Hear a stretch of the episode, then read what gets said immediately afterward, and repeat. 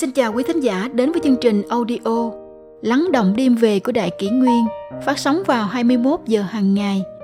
Đại Kỷ Nguyên hy vọng quý thính giả có những phút giây chiêm nghiệm sâu lắng sau mỗi ngày làm việc bận rộn. Hôm nay, chúng tôi xin gửi đến các bạn thính giả câu chuyện Từng nghe đời người ảo như mộng, là mộng trong mộng, biết tỉnh khi nào. Truyện kể rằng, hồi ấy ở kinh thành Thăng Long có một chàng thư sinh họ Phạm, dáng người mảnh dẻ, trán cao, mắt sáng, khuôn mặt tuấn tú khôi ngô. Chàng Phạm vốn con nhà gia giáo, từ thời ông cố nội của chàng đã có truyền thống nho học. Trên bức hoành phi trong gian chính diện có đôi câu đối rằng tích ngọc tích kim bất như độc thư giáo tử. Khoan điền, khoan địa, mạc nhược, khoan lượng đại nhân. Nghĩa là, tích ngọc, tích vàng, chẳng bằng đọc sách dạy con. Rộng ruộng, rộng đất, chẳng bằng rộng bụng đãi người. Chả trách, từ nhỏ chàng phạm đã chuyên tâm đọc sách thánh hiền, nắm vững mọi kinh thư kim cổ đến năm 18 tuổi, kinh thành mở khoa thi. Chàng cũng nằm trong số những nho sinh ứng thí. Ngay trước hội thi đình năm ấy, chàng phạm vào chùa dân hương. Vị sư trụ trì biết được tâm nguyện của chàng, bèn khuyên rằng, con là người có căn có quả ắt vinh hoa phú quý cả đời. Nhưng trăm năm trôi qua trong nháy mắt, một đời vinh hiển cũng bằng không sao bằng xuất gia tu hành mà đắc được cái vinh diệu vĩnh hằng của sinh mệnh? Chàng phạm nghe vậy, vừa mừng rỡ nhưng lại vừa lo lắng. Nếu theo lời trụ trì, phải chăng chàng sẽ đổ khoa thi, con đường phía trước rộng mở thênh thang? Vậy sao ngài lại khuyên chàng đi tu? Đi tu chẳng phải buồn tẻ quá sao? Dẫu sao, chàng vẫn chọn công danh sự nghiệp và quả thật, năm ấy chàng đổ đầu, được vinh danh trên bảng vàng. Quả đúng là giấc mơ vinh hiển, thỏa lòng bấy lâu. Về sau, nhờ lập nhiều công lớn với triều đình, chàng được làm tướng quốc, rồi lại được vua tin yêu, gả con gái cho. Bình nhi công chúa là bậc sắc nước hương trời, nàng đứng bẽn lẽn bên cạnh vua cha chỉ ngượng ngùng nhìn chàng hồi lâu rồi nói, choang, ai da, con chim oanh vàng mổ vào tay rồi lại giật giật gấu áo, khiến chàng phạm giật mình tỉnh dậy. Thì ra chỉ là một giấc mơ. Lúc này mặt trời đã lên cao, ánh nắng chiếu xuống vàng rực cả một góc đồi. Rồi chàng ngơ ngác nhìn quanh. Ồ thì ra chàng vừa mới ngủ gục trên chiếc bàn đá. Xung quanh là núi rừng biên biếc, một nơi thâm sơn cùng cốc. Chàng đưa tay lên dụi dụi mắt. Lúc này chàng mới nhận ra chiếc áo mình đang mặc là của một cư sĩ. Đến lúc này chàng mới hoàn toàn dứt khỏi cơn mê, để ý thức rằng mình không phải nho sinh, mà là phạm thiện cư sĩ đã một mình ẩn cư trên núi Yên Tử 20 năm rồi. Nhớ lại giấc mơ ban sáng, Phạm Thiện cư sĩ thấy lòng nặng trĩu. Ta đã rời xa thế tục để chuyên tâm tu hành suốt 20 năm qua. Vì sao lần này lại không thể vượt qua khảo nghiệm trong mơ? Chẳng lẽ trong sâu thẳm tâm hồn ta vẫn còn tham luyến công danh tình sắc đến thế sao? Nói rồi, Phạm Thiện cư sĩ quyết chí vứt bỏ trần duyên, dành cả tâm trí cho tu luyện. Mỗi sáng sớm, ông chỉ uống một chút nước suối, ăn qua loa vài thứ quả rừng. Thời gian còn lại, ông đọc kinh thư và ngồi tọa thiền cho tới tận đêm khuya. Sau bảy năm ròng rã khổ tu, cuối cùng cũng đến ngày chứng đắc quả vị. Phạm Thiện cư sĩ thấy thân mình nhẹ bẩn, toàn thân bay bổng. Trên trời có đám mây lành hạ xuống, như muốn đón ông trở về nơi cõi phật. Nhưng khi vừa bước lên mây lành, ông bỗng nghe thấy tiếng con chim oanh vàng kêu thảm thiết.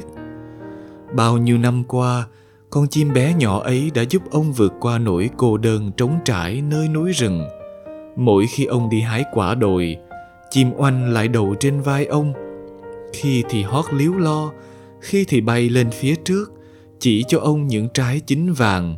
Giờ đây người cư sĩ đã chứng đắc quả vị. Theo mây lành bay lên chín tầng không, bỏ lại người bạn bé nhỏ không một lời từ biệt. Chim oanh vàng không đành lòng, nó cố vỗ vỗ đôi cánh yếu ớt bay theo, nhưng không thể đuổi kịp. Lúc đầu, phạm thiện cư sĩ tâm trí tĩnh lặng, vô vi thanh tịnh không để mình sao động trước tiếng gọi với theo của oanh vàng. Nhưng rồi một giờ trôi qua, hai giờ trôi qua, tiếng hót đã trở nên yếu ớt, khắc khoải, đôi cánh kia cũng mệt mỏi lắm rồi. Chim oanh không còn kêu được nữa, dường như cổ họng nó đang rỉ máu. Nó buông xuôi đôi cánh, mặc cho mình rơi xuống rừng cây bên dưới không lẽ ta chỉ viên mãn một mình ta? Cứ thế mà rời đi vô tình như thế sao? Phạm thiện cư sĩ thoáng nghĩ. Chỉ ít ta cũng phải nói lời chào tạm biệt người bạn nhỏ này chứ. Nghĩ vậy, vị cư sĩ quay đầu nhìn xuống. Khi ông vừa hướng đôi mắt về phía oanh vàng, thì mây lành bỗng tan biến. Chỉ vì một ánh mắt lưu luyến mà khiến 27 năm khổ luyện khổ tu cuối cùng hóa thành không. Thân thể ông không còn nhẹ bẩn bồng bềnh nữa, mà nặng nề rớt xuống. Choang! Chiếc chén lưu ly trên tay phạm thiện đồng tử rơi bịch xuống, vỡ tan thành từng mảnh nhỏ. Cả vương mẫu nương nương cùng với các chư tiên trong hội bàn đào đều quay lại xem. Chỉ thấy phạm thiện đồng tử vừa ngơ ngác nhìn xung quanh, vừa bối rối nhặt từng mảnh vỡ đang rót rượu mừng thọ nương nương, sao con lại mơ màng ngủ gật để rồi làm vỡ chén lưu ly thế kia? Bồ tát nói, ồ, câu chuyện về chàng nho sinh, rồi lại về vị cư sĩ họ phạm, thì ra chỉ là mơ. Sao ta lại có thể mơ ngủ ngay trong hội yến trọng đại như thế này? Phạm thiện đồng tử thầm nghĩ, yến tiệc lại diễn ra tưng bừng như cũ cho đến khi các chư tiên và đại phật ra về, lúc này bồ tát mới gọi phạm thiện đồng tử đến và nói, nơi thiên quốc thanh cao này, hết thảy đều thuần tịnh, tinh khiết. Nay con lại để cho những ý nghĩ vẩn vơ len lỏi làm ô uế tâm trí. Lại còn mơ màng đến cõi hồng trần ô trọc. Ta e rằng luật trời sẽ không cho phép. Năm xưa quyển liêm đại tướng hậu cận bên ngọc hoàng thượng đế. Chỉ vì sơ ý làm vỡ chén lưu ly mà bị đầy xuống lưu sa hà làm yêu quái. Còn may mắn, có phúc phận cao dày, thường được nghe như lai thuyết pháp, nên không phải chịu chung số phận như quyển liêm đại tướng. Nhưng theo thiên luật, con vẫn phải xuống cõi trần một phen. Đến khi đủ đạo hạnh tu luyện thì mới có thể về trời phạm thiện đồng tử đành gạt nước mắt, hỏi bồ tát, thưa, giờ con sẽ đi đâu? Cõi trần là cõi mê, nhân gian lại hiểm ác như vậy, đầu đầu cũng là cạm bẫy của danh, lợi, tình. Làm sao con có thể tỉnh táo để thoát khỏi mọi cám dỗ mà bước vào cửa tu hành? Bồ tát từ bi nhìn phạm thiện và nói, con đừng quá lo lắng vẫn luôn có ta trông nom và bảo hộ cho con. Khi cơ duyên đến, tất sẽ có người đến điểm hóa cho con, nhắc con lựa chọn đường tu luyện. Bồ tát dứt lời, ngài vẫy cành dương liễu, tức thời một luồng sáng lóe lên, đưa nguyên thần của phạm thiện đồng tử xuống trần đầu thai vào một gia đình gia giáo. Trên bức hoành phi của gia đình ấy, đến giờ vẫn còn đôi câu đối làm chứng rằng thích ngọc, tích kim, bất như độc thư giáo tử. Khoan điền, khoan địa, mạc nhược khoan lượng đại nhân. Choang, chàng phạm giật mình tỉnh dậy, thì ra lại là mơ. Nhớ lại những trải nghiệm vừa qua, chàng tự hỏi, rốt cuộc là ta mơ làm cư sĩ rồi lại mơ làm đồng tử? Hay là đồng tử đang mơ làm ta? Mùi hương trầm phảng phất trong không gian, bầu không khí tĩnh mịch. Chỉ nghe thấy những tiếng gõ mõ tụng kinh đâu đây. Chàng ngước nhìn sang, vị sư trụ trì vẫn ngồi bên cạnh. Ngài mỉm cười nhìn chàng và nói, còn thấy không? Chỉ là một giấc mộng kê vàng con vừa mới thiếp đi chưa đầy một canh giờ. Giờ thì con sẽ ở lại đây cùng ta tu hành, hay muốn viết tiếp giấc mộng nho sinh. Chàng phạm nhìn vào đôi mắt ấy, đôi mắt trong veo người sáng, hệt như luồng sáng tỏa ra từ cành dương liễu của bồ tát trong mơ. Choang!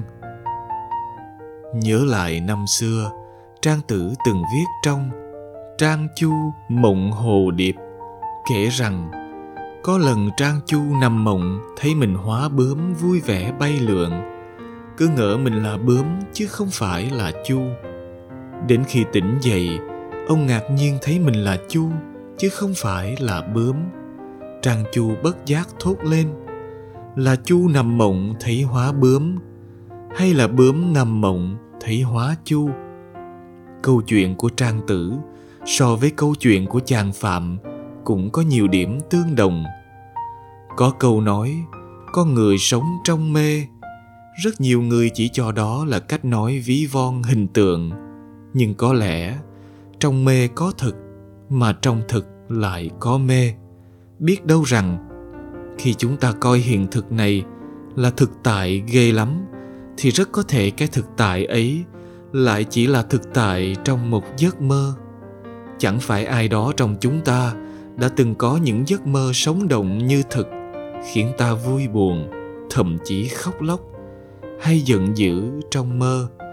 Chỉ đến khi tỉnh lại rồi mới thấy tất cả chỉ là mơ. Con người sống trong mê cũng giống như con chim bị nhốt trong lồng của người tù, là cái lồng con nhốt trong cái lồng to, và lồng to này lại bị nhốt trong cái lồng to hơn đó là cái lòng nhân thế. Dẫu sao thì là mơ hay là thực là thực hay là mơ chỉ bằng hãy sống hết mình để không bao giờ phải nuối tiếc. Nếu đã làm tất cả những gì ta nên làm, lựa chọn những gì ta tin là chân lý, thì cho dù đó chỉ là mơ, thì khi tỉnh lại rồi vẫn thấy mãn nguyện vì một giấc mộng đẹp trong mộng đẹp. Thay cho lời kết, xin mạng phép dẫn ra đây. Bài thơ của một tác giả đăng trên chánh kiến nét mộng trong mộng, từng nghe đời người như ảo mộng. Tự phụ cười to vẫn ngã lòng. Mơ tới chân trời, nơi xa tấp. Vô duyên, liệu biết, quay trở về sớm chiều danh lợi nhân tình sự. Ngày đêm trằn trọc vinh nhục tâm, vì điều trước mắt làm sằng bậy, dễ gì ngộ được đây trong mê. Lòng tham chấp dục trăm niệm động, đắc được chân tâm bỗng chốc nhàn. Tranh tới tranh lui quên tự kỷ, như người trong mộng tỉnh khi nào? Cùng mơ một giấc mộng kê vàng. Tiền nhân, tỉnh giấc tạ hậu nhân. Ngày nay hậu nhân cười tiền nhân. Mạt pháp, vô pháp, mộng trong mộng.